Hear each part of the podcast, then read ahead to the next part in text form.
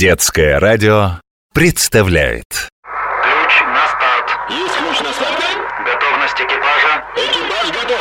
Выходим в эфир. Есть эфир.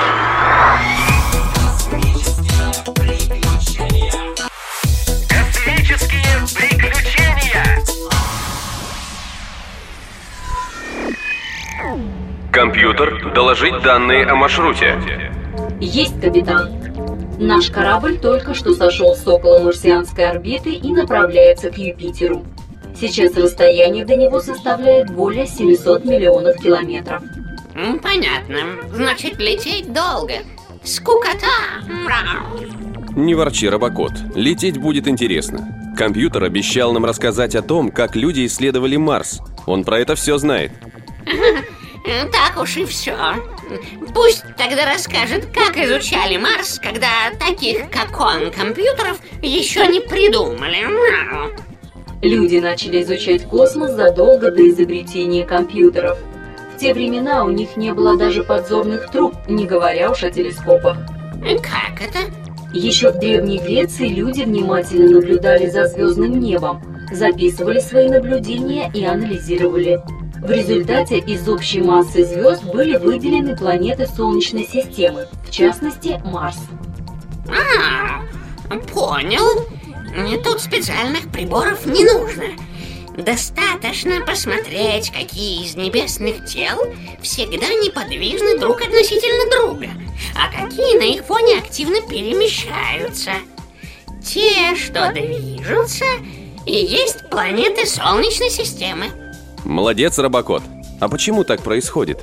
Планеты Солнечной системы находятся сравнительно близко к Земле, и поэтому мы можем видеть, как они движутся по своим орбитам, в то время как расстояние до других звезд настолько велико, что их орбиты сливаются для нас в точке. В XVI веке немецкий ученый Иоганн Кеплер вывел законы движения планет Солнечной системы. Один из них говорит о том, что все планеты вращаются вокруг Солнца не по круговым, а по эллиптическим орбитам. Ну вот опять.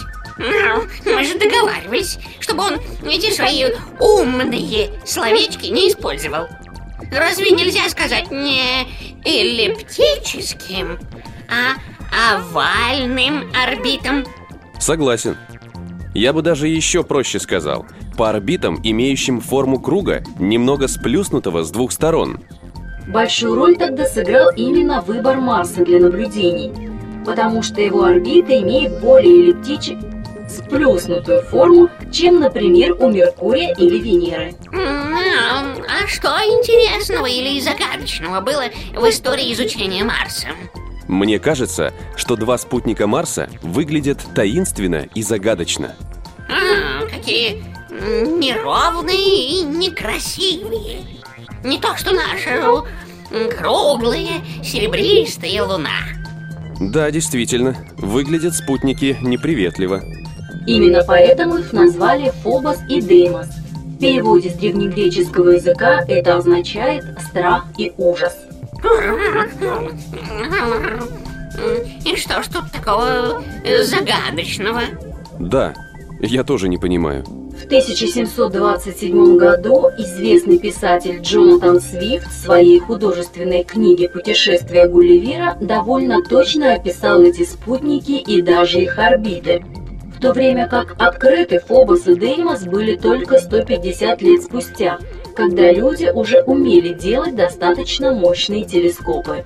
Ух ты! Вот это да! Как же это Свифту удалось узнать о спутниках до астрономов? Это и есть главная загадка. Была версия, что писателю стали доступны записи Иоганна Кеплера, который изучал не только астрономию, но и более древнюю науку – астрологию. Я так не играю. Как это? Загадка есть, а отгадки нет. Робокоша, не дуйся. Ведь так гораздо интересней.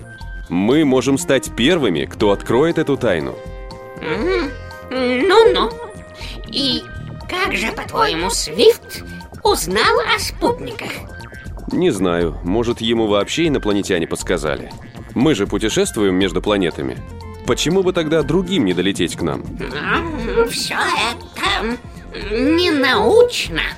Эх, Рабакоша, Рабакоша. Искусственный интеллект – это, конечно, хорошо, но и фантазию надо иногда включать. Иначе планета загадок Юпитер покажется тебе невероятно скучной. Компьютер, доложить обстановку. Держим курс на Юпитер. Разрешите проявить фантазию? Разрешаю. Хорошо.